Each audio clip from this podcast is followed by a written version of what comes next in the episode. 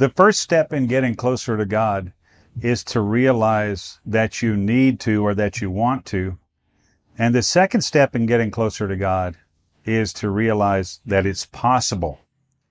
I want to encourage you to check out my book, Getting Closer to God, Anthologies from the Forefront Trilogy, Book Two. I think this will really be helpful to you in your pursuit of the Lord and help you understand what I learned over the first 30 plus years of my life as a believer, as a minister, and as a missionary in uh, a lot of the countries of the earth. Check it out. Anthologies from the Forefront, Book Two Getting Closer to God. It's on Amazon. Welcome to From the Forefront, an FX Missions podcast with your host, Scott McClelland. Far and wide, and sometimes here at home, these bold and courageous souls that answer the call to missions have a steely mettle that insists pioneering be part of their daily routine. Let's gather today and learn from those on the forefront. Here's Scott. Hi, Scott McClelland here with your FX Missions from the Forefront podcast. Thanks for joining us. It's great to be with you again today. And we kind of have a special edition here that we do from time to time on From the Forefront. We've got a book review edition with Dave Buehring. Dave, hi there. How are you doing? Hey, Scott, I'm doing good. Thanks for letting me hang out with you today. Oh, yeah. No, thank you for your time. And very excited to be talking about a book that you have recently uh, published with the help of your team there, it sounds like, at Lion's Share. Very excited about uh, your next publication here. And thanks for taking a minute to talk with us about it. What's that title again? It's called The Great Opportunity, and it's subtitled Making Disciples of Jesus in Every Vocation. Okay. Well, that, that to me is pretty interesting because I think sometimes we think about discipleship and vocations maybe are slightly disconnected and at least hopefully I'm not the only one who would observe that but what do you mean by when you put discipleship and vocations together unwrap that for us a little would you? Yeah so there's actually it's been a, a phrase that we've just seen kind of emerging through the things we're doing and several others called vocational disciple making. And mm. when I think of disciple making, there's several fronts for me. One is, you know, that you would be familiar with, Scott, too, of foundational disciple making, somebody just responding to Jesus yesterday. How do we get them grounded pretty quickly in some things? And then formational disciple making, which you can build on the foundational where you begin to form more the image of Jesus into their life and form their their spiritual life. How do they hear from God? How do they relate well to people? What the heck is spiritual warfare? Why do I go to the nations? You know, all that kind of stuff. And vocational disciple making is helping people understand how they can express God's character in ways in and through their vocation. So, in other words, the end game is you're growing people spiritually through their vocation so they can recognize the missional role that God has given them in what they do. So, it's not just going to your work just to get a paycheck, there's something much, much bigger, eternally bigger that I think God has in mind. That's very cool. Thanks for kind of unwrapping that for me. And I, as you say, this is a growing theme in our times. I certainly, as a as a small business owner, we celebrate 20 years this year in our business, and I can promise you, it's been a faith journey for me. Even mm-hmm. maybe before the language was uh, quite developed as the way it is now, vocational discipleship, and to me that that kind of intimates doing all things as unto the Lord. It does as a the essence of what you're saying. Is that true? Yes, very much so. And I think oftentimes, you know, we have found I'm 61, Scott, and I found that, you know, as a kid growing up and speaking to people that are my peers or older, there was always the unique dynamic of the difference between secular and sacred. Mm. And when I'm working now with late teenagers, 20s and 30 something, those into their 40s, that dichotomy is pretty much gone if they're a follower of Jesus, they know that everything that they do should be unto the Lord for his glory, for the advancing of his kingdom. But particularly the younger ones will look at me and go, I know that's supposed to be true. I want that to be true. I'm willing for that to be true, but I don't know what it means. I don't know what it looks like. Hmm. And the difference that oftentimes I think can help simplify this is oftentimes when we speak of work, it's in the context of being salt and light, right? It's how do I share my faith? How do I be a witness in my attitude, how I do my work, how I relate to people on the job?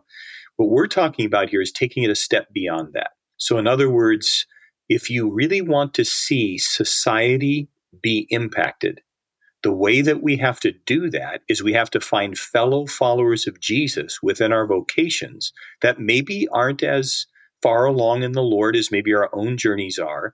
And we begin to disciple them in the things of God and we help them look at their vocation through that grid. So, in other words, a business guy comes to me. He's a top 10 sales guy in his company throughout the country. He's got a team of 14 and his boss, his higher up, comes to him and says, Hey, we need to cut two of your guys loose just because of where things are right now. We're just trying to stay lean in the midst of the success. And he comes to me, my friend, who's this top 10 sales guy, and says, Dave, how do I do this as a follower of Jesus? And he said, I know what the world would do. You leave a pink slip on your desk, their desk, and say you're out by noon. And he said, That doesn't feel yeah. like it's the right thing. I said, No, his name's Bruce. I said, Bruce, you're right on. And so we talk through the process of Romans 12:10, outdo one another in showing honor. How can you honor those two people on the way out the door? And he did a magnificent job of it. He met with them individually, shared why he needed to cut them loose, told them why he regretted he had to do it, and then he brought them in front of his team and once he told them what was happening, he had his team all affirm them and thank them for all the contribution. He wrote a letter and said, Hey, as many of these as you need to make copies of on our letterhead as as endorsements and references for your next job. And then he sent them on their way with a decent check that he knew would take mm. care of them for a month or two while they're looking for another job. And so he honored them and they said to him, Man, this normally would have just stunk, but the way that you treated us has made all the difference in the world. Well, see, he allowed a taste of Jesus's heart and his kingdom to touch those two men's lives. So their transition from where he was working to where they were going was much different. Wow. That is instructive and maybe slightly correctional. to some of us, I'm not sure who, Dave. Uh, yeah, yeah, that that's inspiring. Well, it's it's and it's fun for me to see when people apply the ways of God. And just for our audience, so they're on the same page, whenever I say the ways of God, what I mean by that is how God does things. You know, we know if you want to be great in the kingdom, you need to become the greatest servant. If you want to see the grace of God really kind of spilled out, we, we need to walk in humility. If we want wisdom, we need to walk in the fear of the Lord. And so it's taking those kinds of scriptural truths and making practical application of them in the lives of the people that you're discipling so that as they serve and lead in their vocation, that's what leaks out. Hmm. That's powerful. And I'm I'm looking forward to getting my hands on a copy of this book we're we're talking into a little bit. Maybe we can take a step back here and I've just got a, a few questions as we've shared before, but I'm just curious how you was it a bright bulb of an idea that came mm-hmm. to you one day? Wow, this is this is something I need to write about. Maybe it's something that came on more slowly and developed as an idea. How did how did you first get struck with the idea of this book? Well, it was really a culmination of about four decades worth of of ministry, and our team it was something that had been in my heart, but it was a matter of timing. And several of uh, my teammates nudged me, not quite two years ago, but about two years ago now, and just said, "Hey, have you have you considered the timing of when when this maybe needs to be written?" And so, my wife and I, as we do on these kinds of things, just waited on the Lord to try to get a sense of timing, and and then I set out the summer, July and August of 2019, to begin to tackle this. And so that's when we begin to tackle it. And, you know, I, couldn't be more pleased at the timing of its release here coming this year in light of where society is, the huge, you know, gargantuan impact that we've had this last year between COVID stuff and racial issues and political mm-hmm. tensions. I think it's caused a lot of people to step back and maybe have a good look at what they're doing with their time. And so it wasn't just the light bulb, it was kind of a culmination of things and some encouragement from my team to seek the Lord on the timing of it. And we couldn't be more grateful. Wow, that was maybe more strategic than was immediately obvious, or at least when in, yes. in its initiation there. Thankful yes. for that. Yeah, that and a budding author here or writer or whatever I end up being. you set aside a good amount of time there. This is kind of an aside question. How much time did it take you? Obviously, the ideas, the things you've been working on all, over so many years, but mm-hmm. in pulling the book together, I'm guessing it took most of that July August timeframe you had set aside. Yes, it did. And I, I learned on a previous book, actually my wife, Cheryl, was very helpful to me in this. She she noticed I was just chipping away on it, you know, and I would take a day, you know, here and there. And, and if I traveled, I would just use the plane time oftentimes, you know, just to pull my computer out and keep chipping away on it. And she she said to me, honey, do you think you would gain ground if you just had nothing else to do but this. I said, Yeah, totally, I would. And so we carved out in a previous book a two week period of time, and literally in that two weeks, probably got 75% of the book done. And so taking that model from, it was, I believe, 2011, 2012, mm. and mm. pulling it ahead to this, I, I had just totally out of the blue. You know how the Lord kind of baits you in a good way at times. And I had a friend of mine just randomly send me a note and said, Hey, Dave, take a look at this and get back to me. You're welcome to use it at no charge whenever you want. So I open this document and it's a beautiful cabin about 45, 50 minutes away from where we live. And he just said, mm. if it's not being rented out, consider it yours to use. So I, I sent him a note and in uh, May or June of 2019, and I just uh, said, hey, thank you for this. It's very kind of you. Here's a time two time frames where I'd love to use it for a week here and a week here. So I did a week in July, and then we were gone on a trip, and then came back and had uh, another week. And I would say that probably two thirds of the book was written during you know those two weeks that was away, and it and for me, Scott, it's the kind of thing I, I just stayed by myself. Cheryl came up at the very end for a day, but it gave me my own rhythms. And I'm I tend to be an early morning guy. So I'd be up early, mm. kind of just get tuned up to the Lord with a little quiet time. And then boom, I'd pound away. I took a break for kind of a brunch instead of a hmm. breakfast mm. or lunch, and then pounded away, took a little shut eye for a half an hour in the middle afternoon and then worked on it till about 4.30 then i worked out ate dinner worked another two two and a half hours and then watched a, a tv show or a ball game about 9 at night till 10 then to bed and start over again. Because I had no other responsibilities, I probably got eight to nine hours of writing in a day during those seven days. Wow, that's super instructive for me, and I, and I appreciate you sharing it because I that's one thing I've taken in my approach is the chipping away, the chipping away approach, yes. which is it works, but certainly at a slower pace than what you described. Yes, so yeah, very helpful. Thanks for sharing that.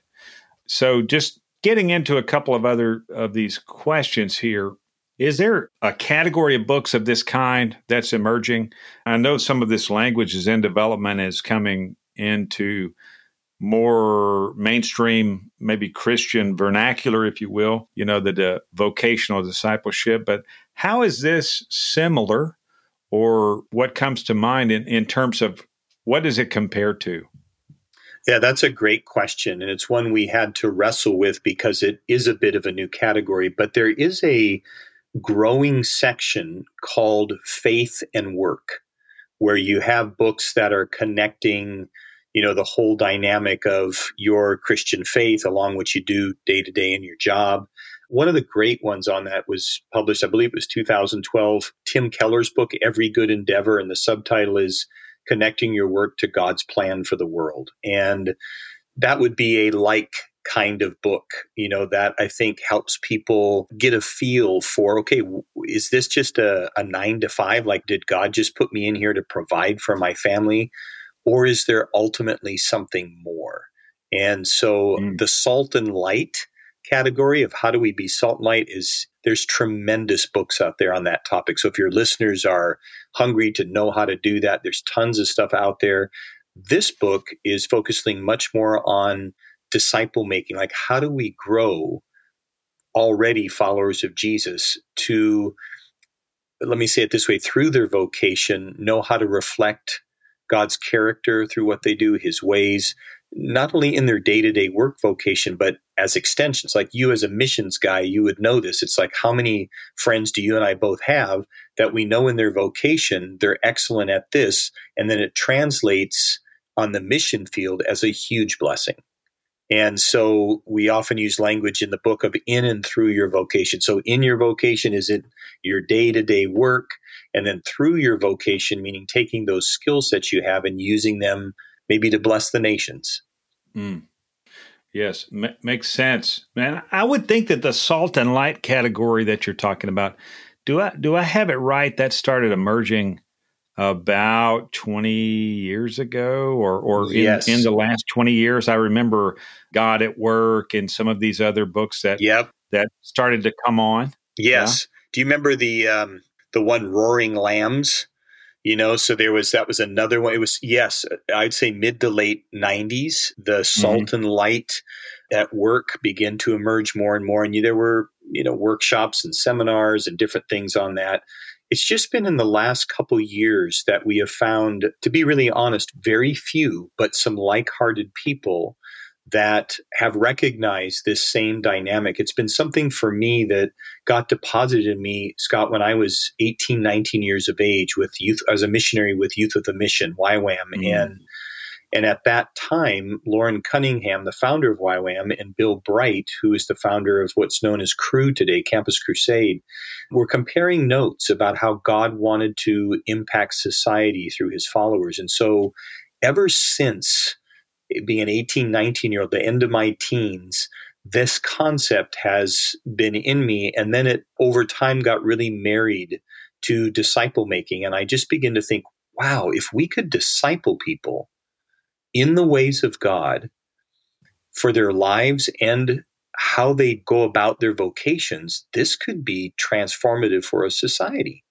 For example, I'll illustrate this. I, I got a call two weeks ago from a young man that I've poured into. He's a pastor, he's 23. And he said, Hey, Dave, would you have time to potentially disciple a 18 year old senior in high school? I said, Well, tell me about him. He said, Well, he's an all state quarterback in his state as a high schooler, and he's just received a scholarship to go to a college and play football. And he hmm. loves Jesus, but he's never been really grounded and so mm. we met last week, had a great conversation, and he's going through our. We have a tool called a discipleship journey that is a.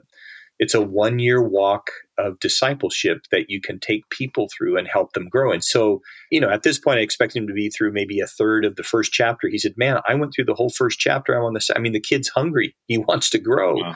but." Wow. I'm also viewing it not only through the lens of this young man who loves Jesus, but who may go on to play professional sports, who may go on to, you know, another career. And if I can start impacting him with that thinking now, then everything that he's learning will be run through a grid of, oh, that's something Jesus has given me for my tool belt here. Oh, that's something that I see how it's this part of it is grounded in the word. Oh, and if you can get this started with younger people, it just goes a lot farther, a lot faster.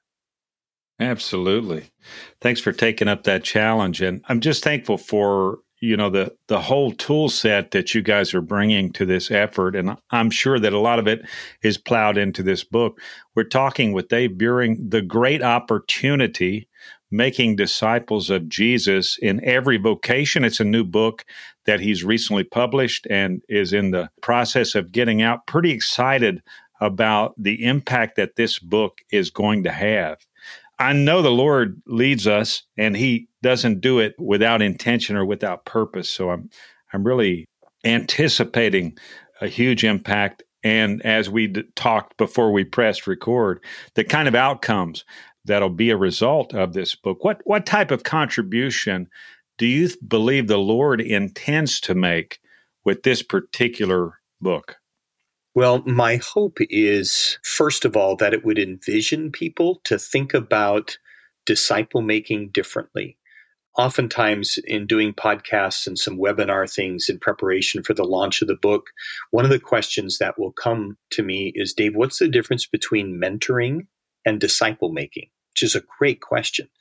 And my answer to that is mentoring is one of those things that you're able to pass on skill sets, knowledge, whatever it is that you do well to pass on to somebody else so they can learn how to do it. Disciple mm. making, what sets that apart is it's always tethered to God's character and his ways revealed in Scripture. And so, in other words, it's never just a good idea or someone's suggestion or experience. It's actually grounded in Scripture. And so, we have a lot of people, for example, that you know will mentor people in leadership, and it's really, really good stuff. But some of it, or maybe even a lot of it, in some cases, is based on someone's experience, and it's really not grounded in Scripture. So the person is not really able to stand upon it. And mm. so, one of the things we're hoping is it will envision people to be able to take a different look at this and to say, let's not only mentor, which is a great thing, but let's disciple them so they're grounded in their faith and they can begin to see, you know, how this applies in their life. One of the conversations I often get into, Scott, around this book, and we take a portion of the book to address this, is how vocations are really rooted in God's character. And, and oftentimes people don't stop to realize how weighty, eternal, destiny kind of stuff is related to their vocation. For example, mm. God is the master builder. He's the one that told Noah the size of the ark, that is to be gopher wood, how many rooms to put in it. He's mm. the one that did the same with the tabernacle. He's the same that did with the Ark of the Covenant. Like God gets somebody who's called to be a master builder. Or we would know the same thing with government King of Kings, Lord of Lords, the Prince of Peace. The government rests upon his shoulders. Anybody who's serving in government needs to know they have an ally in their God. He gets it, he understands. He can provide wisdom through the scriptures and as we listen to the Holy Spirit in our prayer lives. If you take a look, for example, at uh, an artist, you know, living here in Nashville, I deal a lot with artists, and yes. you have God in Zephaniah three seventeen singing over people. You have mm. His creation, the sunrise and the sunset, which is just incredible to watch. You have these kinds of things that are actually tethered in God's character. And one of my favorites is somebody asked me one time, "What about technology?" Like, there's a lot of people that that's their calling, their career, their vocation. And I thought about it, and here's what I realized: is our technology, much of it is tied to speed, and the reality mm. is God's processing speed is unlike anything we've ever seen in the fastest speed of anything we've ever done so even technology, one of the current things of the last several decades, it's rooted in God's character. So in the book, we take the time and, and develop this theme around 12 broad vocational fields to help people mm-hmm. see that their vocations are actually rooted in God's character. I'm looking forward to digging into that tech side. I've got to say it. I've been in tech for all these years and I'm intrigued might be the best way to say it. I'm not sure, Dave, but you you you've definitely got my attention, and I'm anticipating some impact there. I I think in in my experience, at least, while the book would be potentially categorized in a similar way to others that are currently emerging, it's also in its own right unique. So that that sounds very interesting to me. If you're thinking about someone or someone's, maybe plural, that would be an kind of a perfect target for what is being shot at in this book. Can you give us a couple of examples? Uh, obviously, anybody in the vocational world who's trying to go deeper in, in God. But there are examples of people that you develop this content around. Maybe they, maybe some of them would serve as a good comparison to who might be a perfect target for this book. And then we'll wrap up.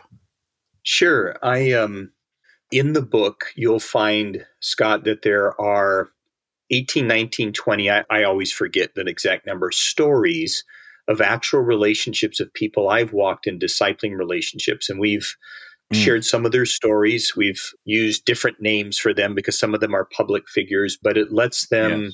Lets their stories get out there. And, you know, everything from this young guy I was just telling you about this young quarterback all the way to, again, the people that I work with and, and interact with here in, in the Nashville area certainly applies. It's for younger ones that are in college or just getting started, it's it would be one of those things that would help them view what they're going to be doing for the rest of their life through a kingdom mindset.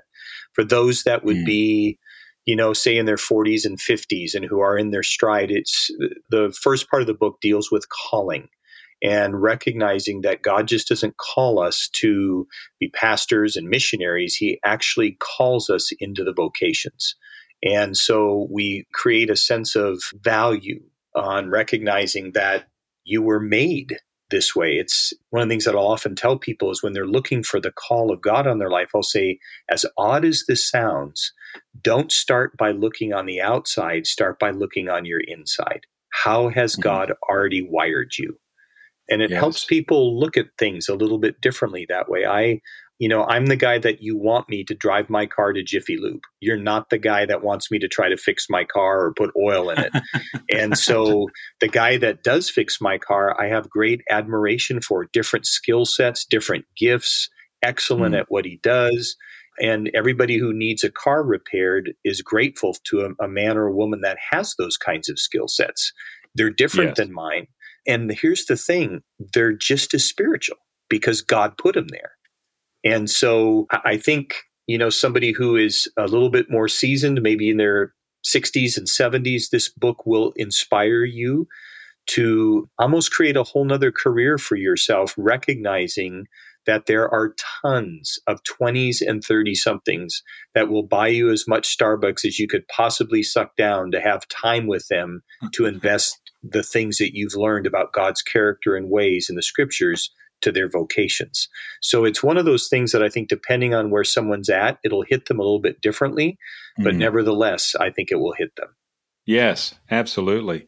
That second half, if you will, that some people have popularized in yes. terms of you got most of your contribution, you know, direct contribution, and then you have your you know that second half to make yes. a more indirect contribution or to the people you're contributing to the people who are now contributing very key concept, and it's one that I personally appreciate. We're talking about the great opportunity, Dave Buehring's new book, subtitled Making Disciples of Jesus in Every Vocation. As we're wrapping up here, Dave, I want to thank you again for your time.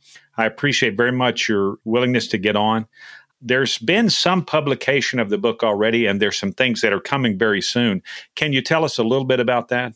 Sure. We had some copies that we received last fall, but the public launch is actually coming up. Now, if people are interested in getting a copy of The Great Opportunity via Kindle, they can go on Amazon right now and they'll find it there. Okay. But March 30th is actually the physical book launch and will be available okay. on Amazon so people can can head over there and uh, order it.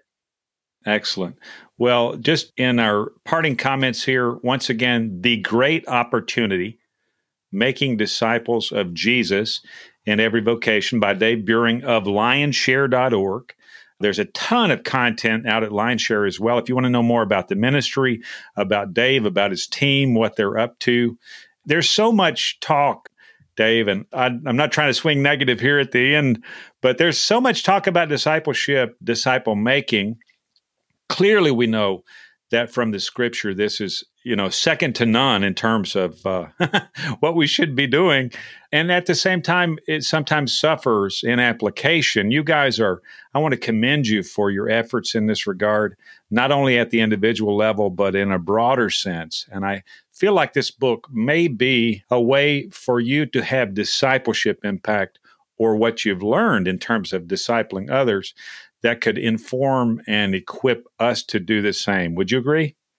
Yes, that would be my hope. And I, I am encouraged with many different organizations now that are really giving themselves to disciple making. I was just actually exchanging an email today with a man who was telling me about a church that is beginning to look at actually creating something that can be multiplied that they're doing in discipling business leaders intentionally and they're trying to figure out how they could pass this along, package it for local churches. And I think those are the kinds of things that we need to look at. We can't just look at people through the lens of men, women, younger, older, racial. We need to be able to look at people also through the lens of how God has made them and realize that if we can connect them with other people called to that same vocation, it can make a, a very real difference in our society.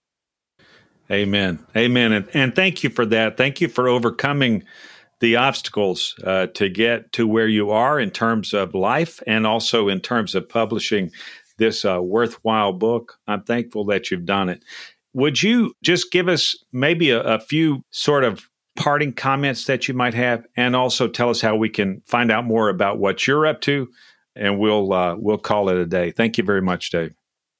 Yeah, I couldn't agree with you more on the disciple making front. You know, one of the reasons people aren't engaged in disciple making is because they often haven't had that experience themselves, being on the receiving end. And yet you're you just nailed it. It's like it's the thing in Matthew 28, 18 to 20 that Jesus asked us to do.